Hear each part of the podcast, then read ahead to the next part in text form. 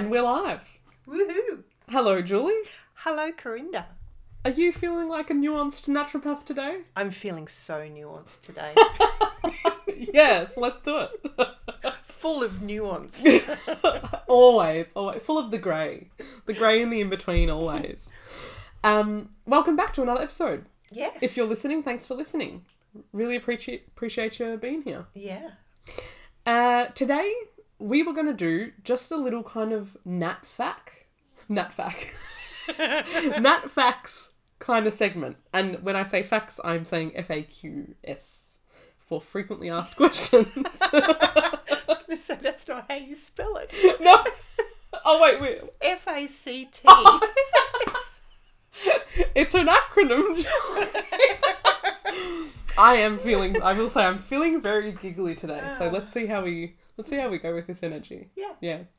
Um, yeah, so frequently asked questions because, as I'm sure you would agree, there are questions that our clients are asking a lot of the time, Yeah. and we're repeating ourselves a lot of the time. Yeah. Yeah. And so I feel like it would be nice to just take this space and just talk about some of that stuff. Yeah. But to start off with, I thought could be a nice episode icebreaker. What did you, Julie Forrest, the naturopath, have for breakfast this morning? I'd just like to start by saying this is not representative of what I usually would have for breakfast. Um, and at the moment, I'm on a, a regime, which I, I do, I, I, I pulse every two weeks. I'll do a, a bit of a fat loss regime. Um, but this morning, I started my day with a piece of toast. Um, it was a organic sourdough spelt wholemeal spelt toast. Cool. But I shouldn't be eating toast for breakfast. I should be eating more protein for breakfast so that I feel more satiated through the day to regulate my blood sugar. hmm Hot tips. Um, but I didn't sleep well last night and Yeah. I was discombobulated when I woke up this morning. I was hungry. I had to go out. I Yeah. threw a piece of toast down my face Yep. or down my throat. Down my face. down my face. And we get it. Like that's that's life. And sometimes it's just like path of least resistance. How can I get calories into me? Mm. Because I do need that energy from food mm. and I don't have the time right now to make it optimal. And that's why I think part of part of our role as naturopaths is trying to overcome those barriers when we're mm. helping our clients where it's like, okay, yes, we know life happens, but how can we make it easier for you yeah. to to make those those good choices, but also also accepting and forgiving ourselves in the time where we know we're not making the best Absolutely. health choices. I, I did also consciously have something to eat before I had a coffee. I knew I was having coffee. So there, Nice. there was there was some motivation there to avoid coffee on an empty stomach, which Good. would be the worst of two evils. Yes, and because we sometimes we can't win them all, and that so that was a good choice. Yeah. And to anyone listening, any coffee lovers listening, and I'm sure there's many of you, having coffee on an empty stomach, especially regularly, is not good for you. Mm. And I think I'm really happy to just put it that bluntly. Yeah, yeah. Do you want to explain why that is? Or do we want to leave them hanging in suspense? no, I'm sure. I That, thought we were answering facts here. but when we're on the breakfast segment, we can't just jump to the facts. No, so um, the way I explain it, and actually this could be interesting because we might have different explanations. The way I explain it to clients is that when you wake up with this within a certain time period, your body is wanting fuel in the form of food that becomes sugar in your blood, so your cells can make energy. And if it doesn't receive food in a certain amount of time, it's then going to rely, uh, your body's going to rely on cortisol and adrenaline from your adrenal glands to break down glycogen in your liver and in your muscles to create that blood sugar because your body's got things to do. It needs blood sugar. So that's just fasting or skipping breakfast in general. When you put coffee on top of that with no fat or, or minimal fat, like if you're just using a, a la- if you're having a latte, not like a proper bulletproof coffee, minimal fat, no fiber, no protein going in. You are just putting coffee on an empty stomach. Uh, the way I describe it is that it is just adding to that burden on your adrenal glands exponentially. Yep. And the other thing that it's you're doing from the start of the day is, uh, other than you know not giving yourself sufficient fuel, is the coffee is blocking adenosine receptors, Yeah. which makes your body think that it's not tired, so you don't get an accurate gauge on how tired you are. Yeah. That could then have a ripple effect on your decisions for the rest of the day because you might feel not tired, but your body might be struggling. It's just masked. Yeah.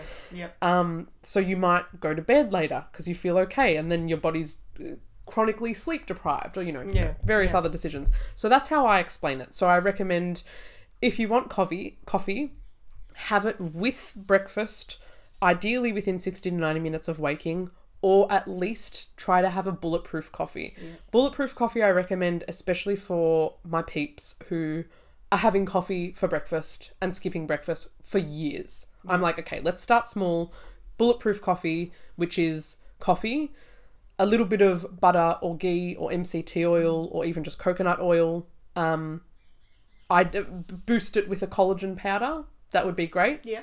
Just to help stabilize that Yeah. caffeine surge in the body Yeah. and how your body processes it. So that's me.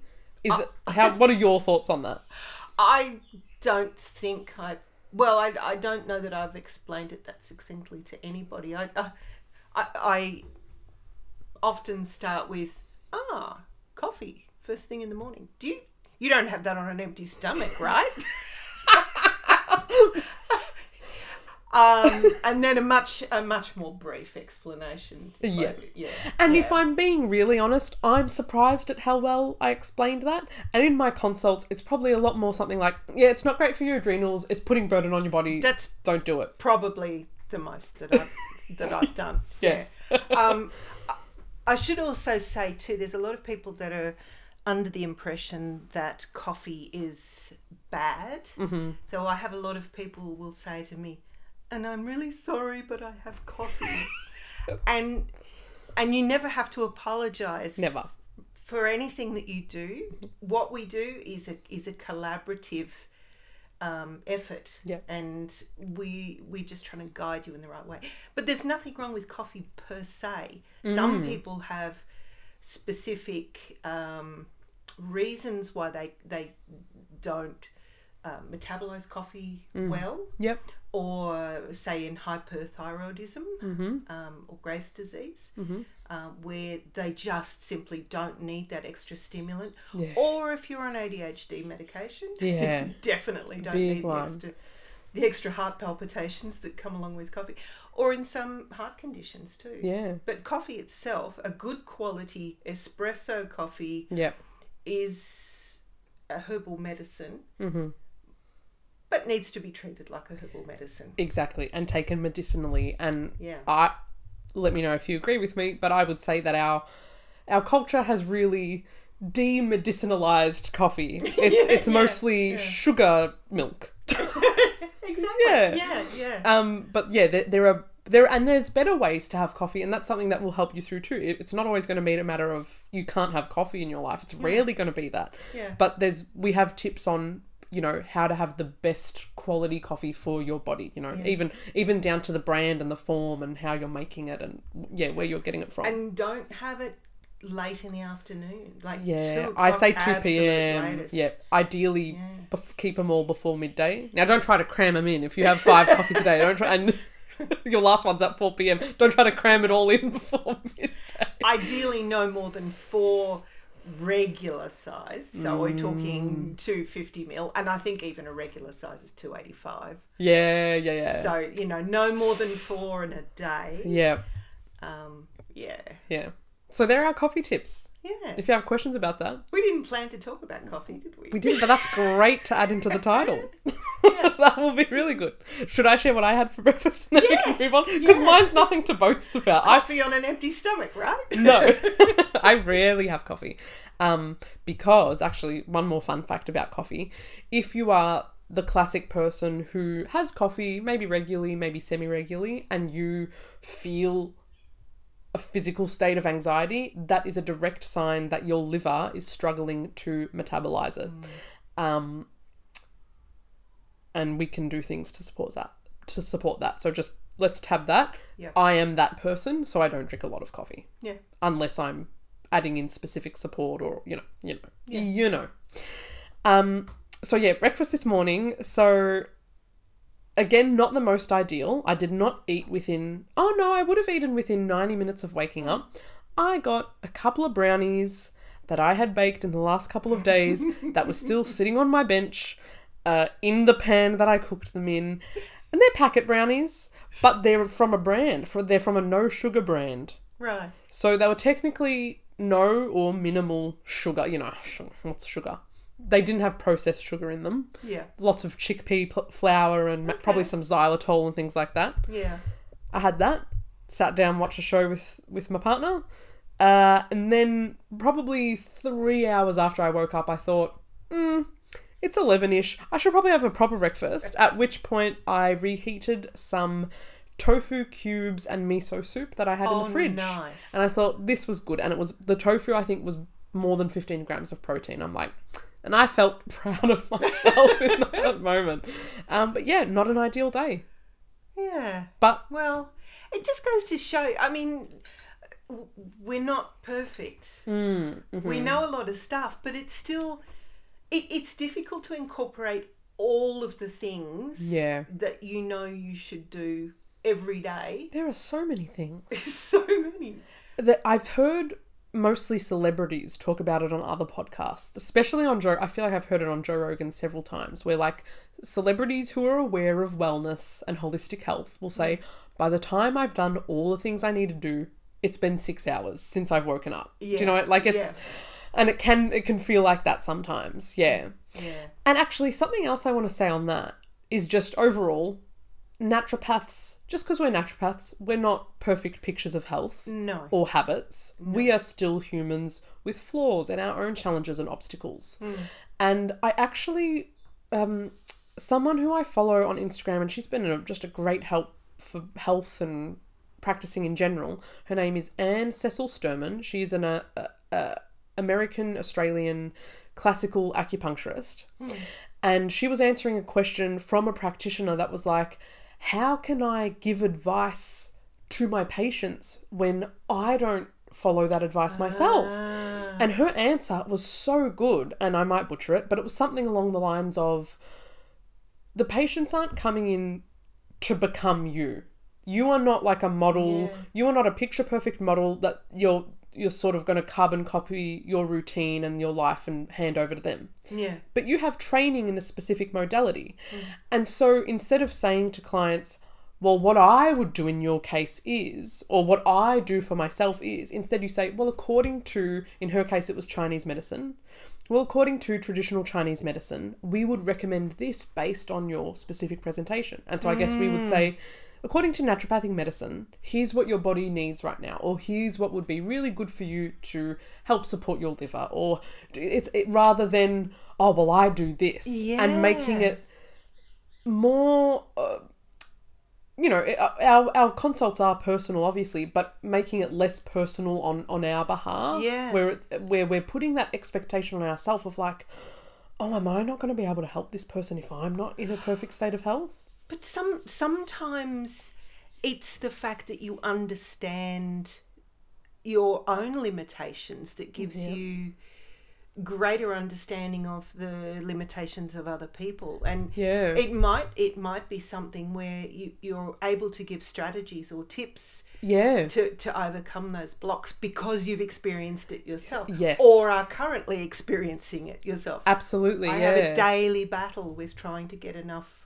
um, hydration Yeah. So then It's a I'm sure you have, constant you're thing. full of tips that you can share with clients on that. yeah I think another point that she did want to make was about the subtle transference that can happen of our own blocks passing on to our clients. yeah And that can happen on a on a frank and a really subtle level. And so I think it's this sort of art of like healthy detachment of like even though from our own blocks we've got great knowledge to to share and that is so valuable and I I use that often and I call upon that often how can we make sure that we're not uh, passing those blocks on to Projecting. yes yeah, Yeah. something to really be aware of as a practitioner Yeah, that's a really good point. yeah and that's what i had for breakfast Yeah.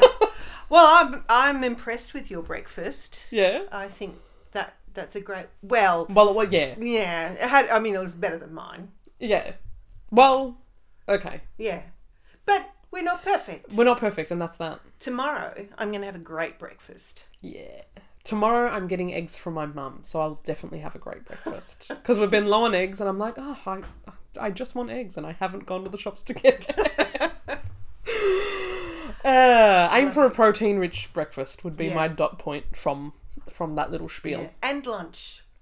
Yeah, because the cravings and Mm. the energy slump that you have late in the afternoon, you Yeah. know, three or four in the afternoon, or after dinner, yeah, is a direct has a direct relationship to the amount of protein you ate earlier in the day. yeah. I.e., lack of protein earlier in the day, Yeah, harder sugar cravings later in the day, harder f- fatigue, energy crashes later in the day. Yeah, protein is crucial.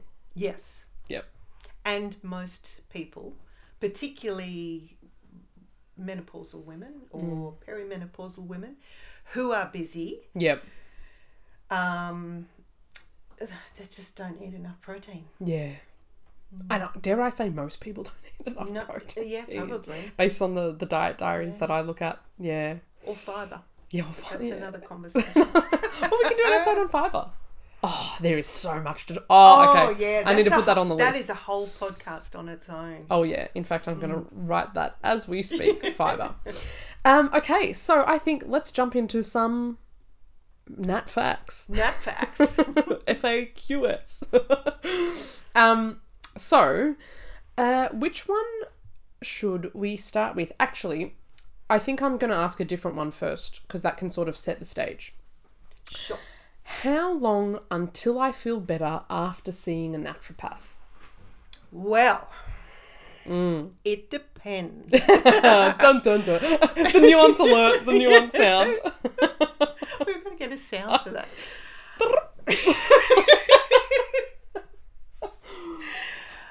um. Well, the rule of thumb is what is it? One day for every week, one week for every month, one month for every year that you've had the condition. Oh, I haven't heard.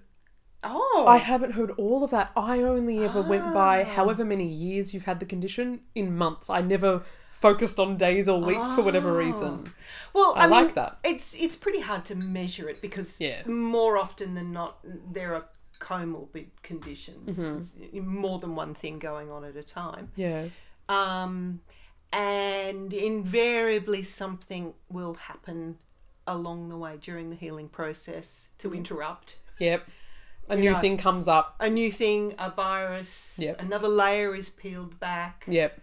Um, but yeah, uh, that's a good rule of thumb though to to go by. to go but yeah if, if we and especially and i'll even have clients ask me i know you're probably going to say it's different for everyone but then they ask me the question how long will it take how long for me until i feel better or see results or feel results? And obviously mm. that's even fe- feeling and seeing results is going to be so different for everyone and Yeah. determined on so many different factors. So so they know it's a nuanced question but they still ask it. And so yeah i go back to that rule of thumb hmm. when they want a rough idea. And and we, you also need to clarify: Are we talking about before you notice a change, because that any change? because that can happen much earlier right Yeah, yeah. Or before I'm completely, it's completely resolved. yeah and i'm finally healed once and for all that happens right um so you know for example with um gastrointestinal gastrointestinal conditions Mm. the microbiome can change within four hours it can completely change so cool if m- uh, m- microbial dysbiosis in the gut Hmm. is underlying your condition Mm-hmm. then that change can start Yeah. in as little as four hours. That doesn't mean that your gastrointestinal condition will be completely resolved in four hours. Yeah. Because it's, it's there's more nuance to that. That's just a change in the microbiota species. Yeah. But then there needs to be a change to say the the mucosal linings and the Yeah. the, the integrity of the um, of the colon or the Yeah. small bowel or hmm. the stomach. Yeah. Yeah, And- multiple factors. And on that mm. example, because actually that's such a good example to get another point in, is by correcting the dysbiosis, by supporting the species in the gut, you're addressing an obstacle to cure. yep, And that, and something, you know, a huge part of naturopathy is that when we do that, we then allow the body to heal itself. And so the healing mechanisms kick in. And so mm. you address the microbiome, you address the dysbiosis, and then those other things you mentioned, the structural integrity, the mm. mucosa of the intestinal lining, that starts to repair and heal. And then the um the gut brain axis probably gets mm-hmm. strengthened and supported mm. and things are signaling better and the mm. immune system's feeling more robust and so it's it's like sometimes it's like removing at first identifying then removing those obstacles and then allowing the body to do a lot of the work and that that can mm. take time and also you need to be con- you need to continue supporting yes the gut microbiota Yeah. through that process. So i- i- you can't just take a probiotic and go, oh, there we go, I've fixed the Yeah. dysbiosis. I can go back to eating fatty lard burgers or I I don't know whatever it is Yeah. you, you need to be actively feeding Mm-hmm. those species um, a broad range of diverse fibers and phytonutrients Yeah. to continue that process of healing. Exactly. And usually a part of our treatment plans is starting with supplements to help make change easier for the client, to almost make it easier for them to experience more balance in their body. Mm. And then it's about usually for me weaning off the supplements and seeing how we can sustain the change through food. Yeah. And usually there's a big crossover period of like stay on the supplement, stay on the protocol, but now let's focus on the diet while you've still got that support. Yeah. Yeah. Yep. The other cool thing about that four hour idea with the microbiota in the gut mm. Is that having that in mind, I feel like is such a nice permission slip of like, your body turns over. Uh, yeah, and you know, different cells in your body have different lifespans, but just remembering your body has a turnover rate. It's not just the same exact thing day in, day out for the rest of your life, Yeah. you know? Uh, You know, and so I feel like that makes it easier to sort of forgive yourself when you do you might be on a good great protocol for weeks and then you might slip up and go oh gosh but it's like remember the turnover you know Yeah. it's it's okay your body's changing you can you can reintroduce the things again you can come back to balance like Yeah. it's okay right it's not just one and done oh my god body's damaged for life Yeah. Yeah. i think that's important Actually, when you, when you think about it, I am not the same human that I was. I ca- I can't remember what the turnover is of all cells. so, yeah I don't have the same cells that I did last year, let's say, yeah because all of them have turned over. crazy that's more like a is that like twilight zone That's or- Twilight Zone. Yeah, I'm showing my age. Um, cool. Do I feel like we? Is there any other nuance we want to add to that? How long until I feel better after seeing a naturopath? I guess also dependent on how you stick to things. yeah. How consist? How quickly can you order the supplements after we prescribe them to you on Yeah, Vitally? yeah, things like yeah. that. How? How Are they in stock? are they in stock? Yeah. Bio might be a promoting. um, uh, yeah, are they in stock? How quickly can you get them? How quickly is it for you to get consistent with them Yeah. in your day to day? Yeah. How easily and willing are you um, to make changes to your diet? That Yeah. Mm. could be taking things out. That could be adding things in. One might feel easier than the other. There might be, you know, let's not um, forget how how addictive certain foods can be and how it can be really hard to remove food groups from the diet that are directly Yeah. causing your symptoms. Wheat and dairy are the perfect examples Yeah. there, where they actually bond to opioid receptors. They are opioids. Yeah, th- they are addictive. But they're they're literally addictive. Yeah. So, uh, and I, that's also a permission slip of like, go easy on yourself. These are s these are strong things that we're dealing with. You know, these are strong um compounds that we're dealing with. Um, you know, how how quickly can you implement lifestyle changes? Uh, are you exercising at all? Are you going to go from zero to hundred in two weeks? You know, which is rare. So, Yeah. and and also, actually, the other thing I do want to say there and something that you mentioned, you know, often there's comorbidities. Often, once we start the treatment process, other things will come up. And I think something to really drive home about, well, specifically about how I and I think we practice naturopathy, is that we can't address it all at once. If we were addressing everything in one session, that would be a direct disservice to our clients. Yeah. It and a direct disservice to your body. Yeah. Um, so it's really about peeling back the layers, and I have learned that so much of healing comes with slowing down, Yeah. and that is something that we're really resistant to. Oh, absolutely. Yeah, But uh, I've noticed so often um, people will say to me, "Oh, well, I like to exercise." yeah, You know, I guess when I'm asking you, what do, what do you do that gives you joy? What do you do to re replenish, refill your cup? I like to exercise. Exercise is fabulous. However, it is elevating the nervous system. yeah, If you're exercising late in the evening, yeah, you know, it's not conducive to good sleep because you're raising your your nervous system. yeah. Activation and Uh, uh, yeah, so you're inhibiting your ability to make melatonin. yeah, Um, and often people don't have a, a practice of um, of relaxation. yeah, So they'll make time for exercise, yep, but they won't make time for just quiet time. yeah.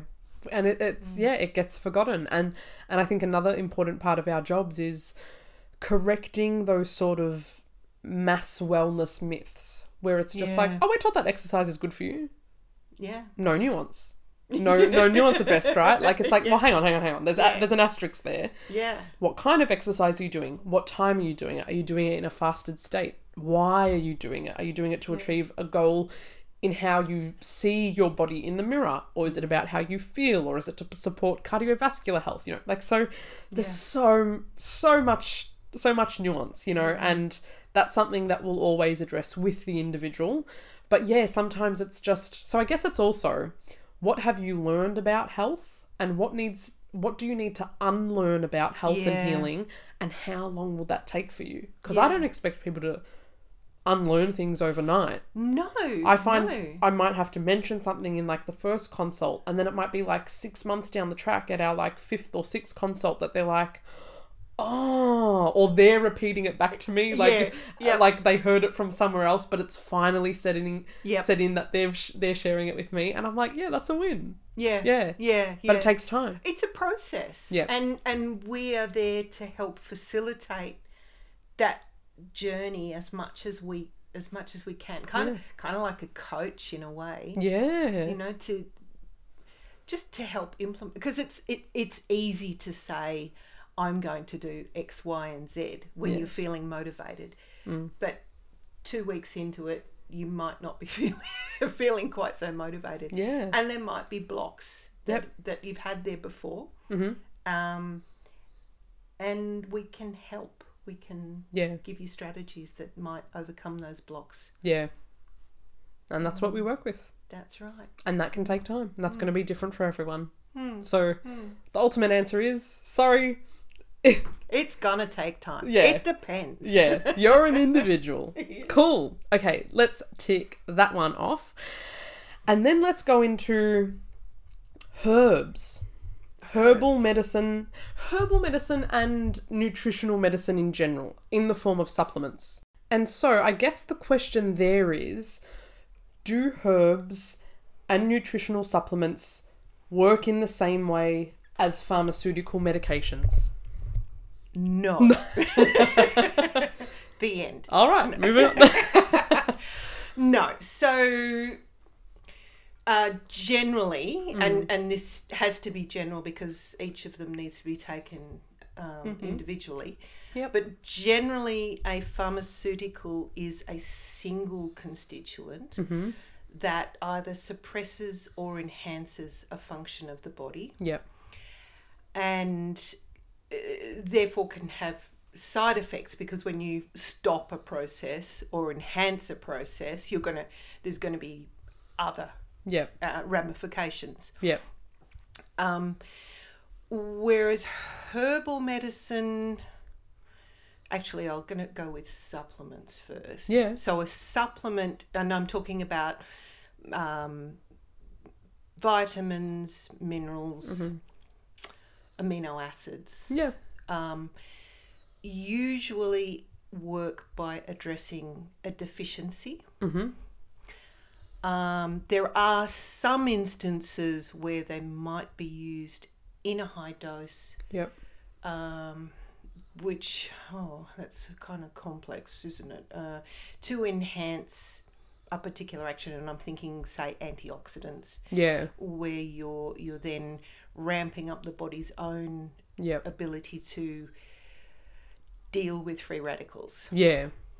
Yep. Yeah, As an example. as an example. And I guess a different example that you would use vitamin C differently in someone who was actively sick Mm. or actively recovering from someone versus someone who just needed day to day cold prevention or, you know, Mm. uh, general immune support. yeah, Yeah. Yep. Herbs, on the other hand, uh, again, we would. I'm talking generally, um, but they have uh, like a whole herb formula. Let's say turmeric. Yeah. we love that example. because that's a good example. So, turmeric has curcumin. Mm. We all know that, but it actually has curcuminoids. It has a range of different constituents in Yeah. there, and those constituents may. So we know that curcumin has particular actions as a an anti-inflammatory and an antioxidant and a, a liver tonic and other things that don't come to my mind immediately. But also, it has other constituents which may enhance its um, absorption. It may enhance its distribution. Um, there are other constituents that may uh, prevent uh, other side effects. They might modulate other parts yeah. um, other aspects. So herbs are really complex. They can they can have multiple actions, and some of them are really quite beautiful in the way that they. Um, in all of these different constituents interact with each other Yeah. to provide a number of different actions Yeah. in the body. Yeah. or a whole outcome. Yeah, like it can yeah, and so I guess to so to sort of break that down a little bit more and to like mm. clarify or summarize, pharmaceuticals generally single constituents or much more potent constituents Yeah. rather than eating a plant, right? Mm. And so if we think of the result that that's going to have, it's usually going to have a much more specific or a much more strong strong result. I find that a lot of pharm and something that I do find myself saying quite a bit actually is that pharmaceutical medications can force a change in your body yes. Whereas I find that herbal medicine, not vitamins and minerals for now, but herbal medicine will modulate things if an imbalance is present. Yes. Or if there is something that needs to be supported, the action will happen. But Yeah. if there's if everything is balanced, you might not notice Yeah. a change by taking a herb. Oh, that's a really good point too, because often people will say, oh, I took that herb and I didn't notice any difference. Mm. And all you're ever really going to achieve with herbal medicine is normal function Yeah. because it supports the body's ability to achieve normal function or, or homeostasis. Yeah. So if you're not feeling normal, mm. something's not working properly, that herb will bring you up to normal function. Mm. And by contrast, you feel better for a mm-hmm. bit. But then you kind of go, oh, I didn't need the herb because I got better all by myself. Yeah. And mm. people aren't usually exclaiming, I feel normal again. It's usually like, oh my god, I feel fantastic. Or like when people take something that's really strong and causing a direct change, it's they usually want a result that feels so different and so unusual. That's what we're usually looking for. If you just go from meh or not great to normal, now there's definitely some people in certain conditions who will notice that change to normal and they will celebrate the hell out of it. Yeah. But I think for most of us, we might not take, we might not have the presence or we might not take Yeah. the time to tune into that change and go, oh wow, I'm feeling, I'm like, I'm feeling normal, but I wasn't feeling this before. It's usually Yeah. just like, yeah, I'm fine. Yeah, yeah. Nothing changed. I'm fine. Yeah. and I think it's really hard when when we've lived in a world that relies so heavily on pharmaceuticals yeah. to ob- observe our own bodies and what normal feels like and Yeah. those subtle changes Yeah. Uh, and then to be able to attribute that to maybe it's the herbs I took Yeah. maybe it's the food I ate Yeah. you know I ate some healthy food and I'm actually feeling pretty normal right now yeah, right? And it's like, yeah, like that this is this is what we aim for to a Yeah. degree, yeah. There's a lot of things in our modern environments that cause health that is anything less than normal, right? And so I find that for most people we're trying to just bring it back up to a level of normal. do you And- mean dis-ease Oh, yes. Our modern society yeah directly causes disease. Yeah. yeah, yeah. Disease, yeah. And it should be said, I'm just thinking about the whole conversation that we've had, Yeah. is that if we were living lives that were more in tune with nature, Yeah. if we were living, b- b- f- growing the food, farming the food, yeah. walking the distance, carrying the water, doing all of the things, being in tune with nature and in mm-hmm. tune with the way that we evolved. Mm-hmm. A lot of these things would be second nature Yeah. and we wouldn't have to work so hard and it's what we're overcoming with a lot of the a lot of the things that we prescribe is um, we're overcoming this modern life Yeah. in this sophisticated world that we live in. yeah, that, that, that's absolutely it. And I will say that is, I think the next question is going to cover that a lot more. Oh yeah. Good thoughts. Hold those thoughts. Okay. Because they will, they need, I see where you're going and I I'm love holding it. them. So just to summarize about um, the difference between pharmaceuticals and nutrients and herbal medicines, if I sort of had to rank it, I would say that pharmaceuticals are the most forceful, the most direct in what change they can produce in the body. I would then say that nutrients, the vitamins, the minerals, the I, Amino acids. the amino acids, uh, can cause pretty significant change. Yeah. And that speaks to the power of nutrients and the role that nutrients play in so many of our body processes. Yeah. So when people say supplements don't work, I'm like, well, firstly, nuance. what supplements are you talking about? Yeah. How good's their quality? And but also, shut up because our body relies on nutritional compounds to run. Yeah.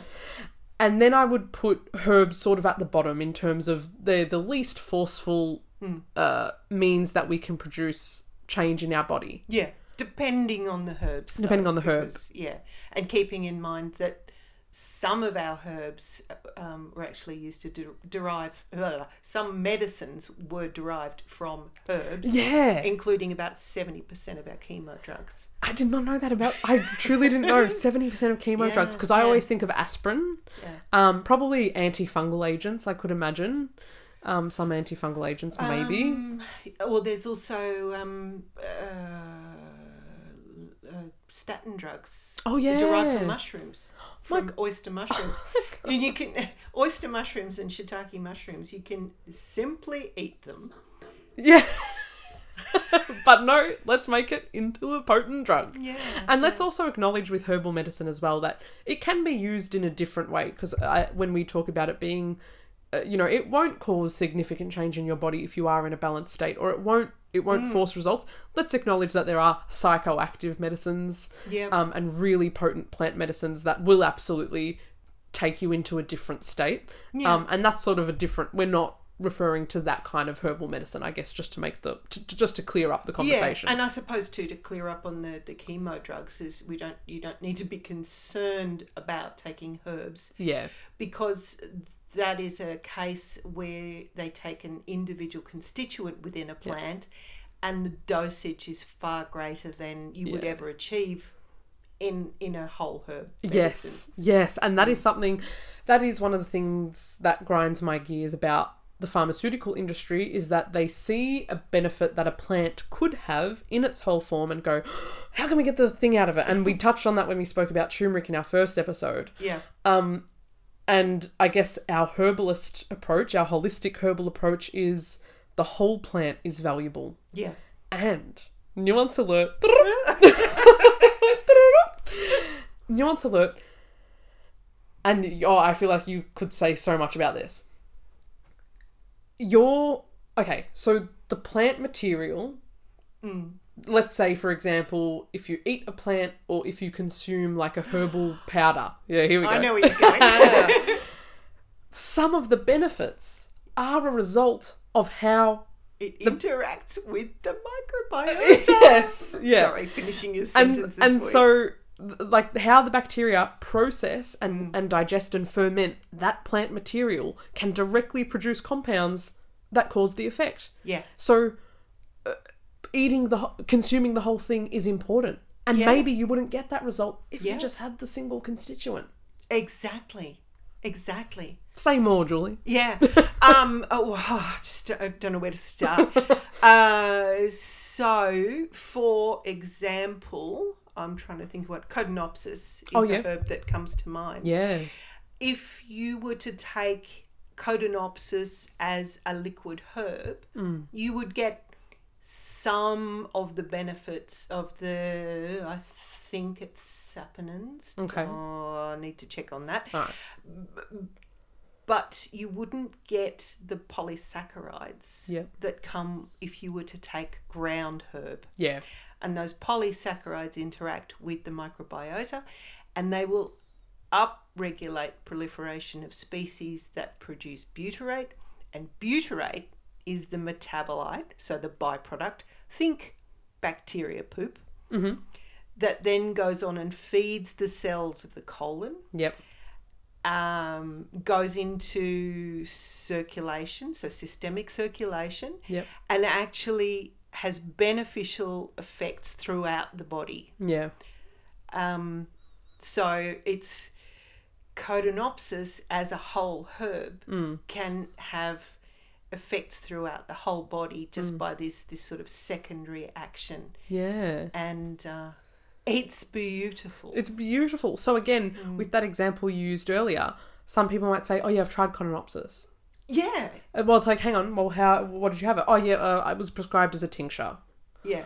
Well, okay, maybe we didn't get the actual action that we were seeking from Yeah. using that herb because of the form and how it was prepared. Yeah. And yeah. now with the polysaccharides, is that the same for medicinal mushrooms that are in tincture form? You're not getting the polysaccharide. I'm not sure, and it's something I've wondered myself. Yeah. Um, because uh, they talk about beta glucans Yeah. in the mushrooms, but I don't know Hmm. if that translates if they're fully extracted in in Yeah. ethanol. I would assume that there are aspects that are not. That's what I would assume too, because if I'm recalling my uni notes correctly Yeah, from medicinal herb, what was that subject? uh, materia medica or, no, oh, clinical herbal medicine. clinical herbal medicine. Yeah. I thought that the beta glucans that confer benefits to our immune system and support immunity are directly in the polysaccharides of the mushroom. That's what I thought. Yeah, yeah.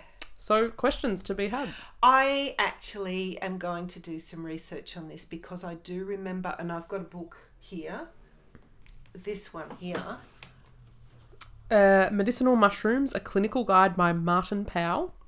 I listened to a fabulous podcast by Martin Powell. Uh, where he was interviewed and he actually discussed this very subject. And I can't remember what the answer is, but I'm going to Well, let's for the next podcast. Perfect, and we'll we'll open with that, that. question. Yeah. And also, so anyone listening on Spotify, they have introduced a new Q and A and poll feature on the episode. So just while we're talking about answering questions in this Nat FAQs episode as well, um, you can. I haven't seen it yet, so I can't tell you exactly where to go. But somewhere in the notes of this episode, if you click on the episode as a whole, um, there will be a Q&A box where you can answer a question and we will answer those in the next episode and there also might be a poll for the episode where you can Yeah. answer and uh, give us give us some insight into what we've spoken about today. Please interact with us. Please, please interact with us. We're we're sick of interacting with only each other. No, I'm not. I'm not. really neither. but yes, no. Please do engage. Let's get. We're we're really. yeah, This is it's all a conversation. It's an Yeah. open, ongoing conversation. It's never just do this, direct directing you to feel better in your life. It's it's an ongoing. It's a flow. Yeah. And if we're too technical sometimes, ask, ask us. yeah. Can because you can you put that thing in simple terms? yeah, like truly. Yeah, yeah. Um, okay, last question. And yes, this ties in nicely, and you did touch on it before. Do you really need supplements? Can't we just do it through food? Well, again, it depends. Yep. Because it depends on what you need, Mm-hmm. what your condition is, which herb are we talking about? Yeah. Or, nu- Um, or, or nutrients. nutrients, Yeah. or um, formula. Yeah. Yeah. It might be that you have a thyroid condition and you actually need some larger doses of selenium. Yeah. Uh, don't self medicate, please, Yeah. because sometimes things like selenium or vitamin A can be dangerous in high levels. Yep. But it might be that you need high levels to bring you up to replete Yeah. levels. Yep. And levels that w- wouldn't uh, be possible to get from food alone, or Yeah. you'd have to be eating a ridiculous amount of a particular food, fully relying on your digestive system to process that, assimilate that so well, absorb the maximum nutrient content from that food, which is with the current state of everyone's guts, if I may speak collectively, not a great thing to solely rely on. Yeah. And it, it would just take so much effort to get to that level. So I guess, yeah, con- specific conditions that specifically require higher levels of nutrients. Yeah. Oh, sorry, I just thought of a really, really good example is B12. Yeah. You know, uh, for a start, I mean, if you're if you're a vegan, it's virtually impossible to get B12 any other way but supplementation. Yep. Some mushrooms make a Hmm. pseudo cobalamin, Mm-hmm. I think it's called. Or yes, we'll call it pseudocobalin. We'll call it that. We'll call it that. I'm just not sure if it's pseudocobalamin or pseudocyanocobalamin. Oh, okay. Um, Anyway, um, however, what they do is they don't uh, they they bond to the receptors, but they don't activate. Ah. But how easy is it for that information or portion of that information to get misconstrued? And how many pro or like strict vegan media pages will you see online saying you can get B12 from mushrooms? It's so easy to take a little bit of the, the data, a little bit of the facts, and then just say, oh, yeah, you're fi- if you eat mushrooms and you're vegan, you're getting B12. And it's like, wow. Yeah, you know. You know. Um, collagen is another one. Oh, yeah, tell us more. Yeah, uh, y- y- vegan sources of collagen, or Oh, yep. or uh, I mean, marine sources of collagen Yeah. That come from fish are not vegan. I'm not vegan, yeah. oh, and products, yes. So I've seen products, especially because we've both worked at health food stores. Mm. Vegan collagen. What is it? Mm. It's like a little bit of vitamin C, a little bit of zinc, and maybe a, a- an extract of a of, of a plant that that has antioxidant. And it's like, well, that's not collagen. No. That's pretty misleading. It's not vegan collagen because it, that's not a thing. But there are nutrients that can help support your body's own, Own production, of collagen because and that's what your body is meant to do. Yeah. Um, so yeah, so vegans another thing. So conditions that require more nutrients or can contribute to deficiencies. Um, vegans or even vegetarians to some degree, compromised gut health Oh, is going to limit nutrient absorption that you can get from food. Yeah, Or, or again, back to B12. Yeah. People that can't produce intrinsic factor because of gut conditions. Yeah. And that intrinsic factor is a necessary component for Mm. B12 to be activated. Yeah, and I think that's something that I just want to convey generally as well. Is that I sometimes I need to remember we are not taught the information that I have about the human body is not taught to the masses, and No. so I'm I'm walking around with like this pr- decently complex knowledge, thinking that people know it, and I'm just like, why would people do that if they know that this is how this works? And I need to remind myself, this is not common knowledge, and if there was something that I could convey, it's just that your body is so beautifully complex, Yeah. but complex nonetheless. And it's usually not as simple as eat this twice a day and you'll be fine. Like it's Yeah. Because we're not all the same. Yeah, we're not all the same, for, and that's for starters. And then if you break down the specific parts of our body, again, if we're focusing on food, the specific parts of your digestive tract, and how different those environments are, and all the different enzymes in each area. And intri- do you know what intrinsic factor is? Did you learn about that in high school? I didn't. That's a specific Did Dr. Google tell you about intrinsic factor? when you were googling about your vitamin B B twelve deficiency. Um, no, and and that's not to like throw shade or call out anyone. That's just like just No. acknowledging things are really complex. Um, and the best kind of doctors and health scientists are the people who can, can who can take those complex ideas and share them in a way that's really simple to grasp And relevant to you.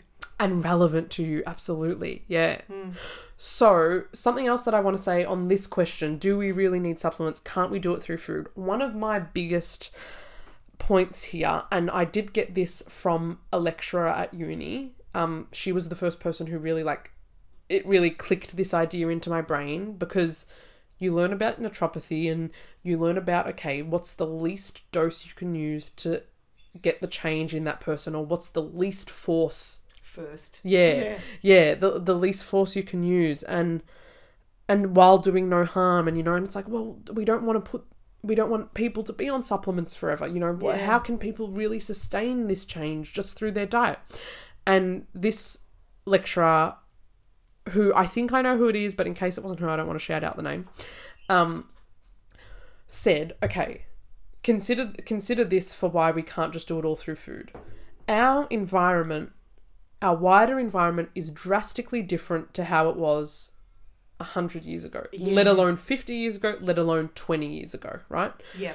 When we think about modern agriculture, pollution, different chemicals that are that we're exposed to on a daily basis, Glyphosate. glyphosate, pesticides, insecticides, how our food is grown, how our meat is uh, Grown. grown and killed and supplied and processed. and stored and transported. Yeah, and how how deplete our soil is of nutrition that used to be there. Glyphosate again because as an as an antibacterial because it was first registered or patented as an antibiotic oh. And also patented as a metal chelator. Oh, So it inhibit it actively inhibits the the kinds of fungal species that are necessary to help plants uptake nutrients, oh. particularly minerals, and chelates them. So bonds to them to prov- So they can't be- pre- so they don't that it prevents them from taking up those minerals. yeah.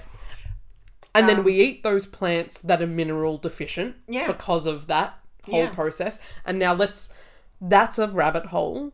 let's do an episode on glyphosate. Yeah, Because let's. that has been on my mind a lot. Yeah. And that is so important to talk about. And when we talk about glyphosate, what we're talking about is Roundup. Yeah. um, glyphosate is the active ingredient or one of the active ingredients in Roundup, a commonly used weed killer. Yeah. um, So- which is just so, so detrimental. So if you're Yeah. not eating an exclusively organic diet, yeah.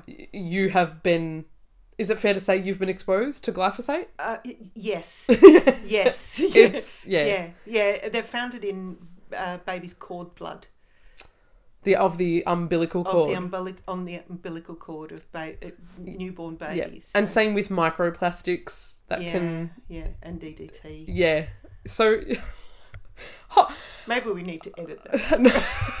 no, no. I think I mean that's the that's this is science. This is facts. This is what we are noticing in in the new generation of humans being born and coming into this modern world that man has Yeah, formulated for himself. yeah, And so my point is mm. that with all these factors, yeah, our bodies are either and sometimes at the same time either in a state of nutrient deficiencies because the food we're eating is nutrient deplete is mm. depleted of nutrients that used to be there. Mm. So overall nutritional status is going down. Mm.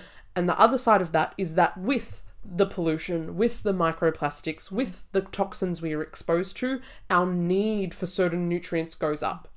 Also with with dietary intake some people are simply not eating enough of Yeah. particular food sources yeah. or restrictive diets. Yeah, that uh, restrictive diets that get huge mainstream media coverage yeah. and sort of get promoted to the masses, or diets that get wrongly suggested by doctors and specialists, and without that sort of step by step tailored care. yeah. So that's that's pretty much my my summary answer of why we can't just do it all through food because we are living on a different planet. Yeah. And the nutrients that are found in nature are actually less readily available in nature than they used to be. And so it, so I find a lot of people might be dedicated to you know the natural way and doing things as naturally as possible. And this was especially at the health food store and maybe you found this as well. They would tell us about their problem, what supplement, what nutrients, what vitamin can you recommend for this. We would have our recommendations. They'd hand them the bottle, cool. They'd look at the bottle. Is this natural? and if you're looking at a B vitamin or a mineral complex or anything like that, mm, sorry, no, it's not. Na- it's not That's not natural. natural. By definition, it's not natural. These vitamins are and compounds are synthetically produced yep and that's where I think the uh, the constriction and the tension of values can come in for a lot of naturopath naturopaths and natural health practitioners is because Mm. it's like we, we prescribe these things that aren't fully natural. Oh my god, is Yeah. that bad? And then I think it's good to remember this bigger picture of we're living in a really different environment and it's kind of calling upon if we can make these synthetic nutrients and make them available to a lot of people I see the benefit of that outweighs the negative. Yeah, And yeah. there's a there was a time and a place where we could do it all through food. That time and a place is just not right now. yeah the alternative to that is move to an island somewhere where you can Truly. farm your own food and Yep. and live a subsistence life Yep. And don't bring the bucket of Roundup with you. don't take the roundup yeah. So yeah, look, a little bit of a downer, and whenever I do mention downers about the world and mm. how how our health is being passively and actively affected by factors that are out of our control, I just like to rem- remind people there is so much in your control. There is Yeah. so much in your control, even if it is just your mindset about how you relate to these absolutely problems with the world. yeah yeah and it's the things that we do most Yeah. that have the greatest of impact Yeah. So if the thing you do most is a health giving thing, Mm. you're actively benefiting your health. Yeah, rather than the minimal exposure that you might get to this chemical or that Yeah. chemical, you know, sometimes. Um, so yeah, li- the little the little changes that you can make daily will add up. The things that you can do consistently will, if they're beneficial, that beneficial action will add up Yeah. and and contribute to the rest of your life. And I feel like that might be a good place to end it. Yeah, I think so. Yeah, I hope I we have covered a lot. we sure have. talk about density but that was actually that i think that was a really good conversation and as always we are happy to answer more questions and I think of some of the things we mentioned, we created about three more podcast topics that we want to cover in more depth. Yeah. So that's always on our radar. So if there's anything you wanted us to go into more depth about. I'm excited to see what questions come in. yeah. So please, again, Yeah. if you're on Spotify, um, check out that Q and A function. Um, I'll make it a really because I can edit like what question it is. So I'll just make it a super general. What questions do you have about this episode? Um, so yeah, please feel free to communicate to us through that. And tell your friends. Tell your friends to listen. yeah, health conscious. You you know, you know, if the friend that goes to the gym, the friend that has just bought some supplements from the chemist, Yeah. the friend that's had a chronic health condition for years and they can't seem to get relief from conventional medicine, or you know, The friend that's naturopath curious and wants to know. yeah. Can it help? Are you naturopath curious? I I should start asking my friends that. I should make an Instagram post. Are you naturopath curious? I like that. Let us answer your questions. Maybe I can do a podcast just in this voice for the naturopath curious. I won't do that unless you pay me to. and with that said, Thank We'll you leave it for there. listening. thank you for listening. Thank you, Julie. Thank you, Karinda. And thank you, listener. Thank you. We'll see you in the next one. Bye. Bye.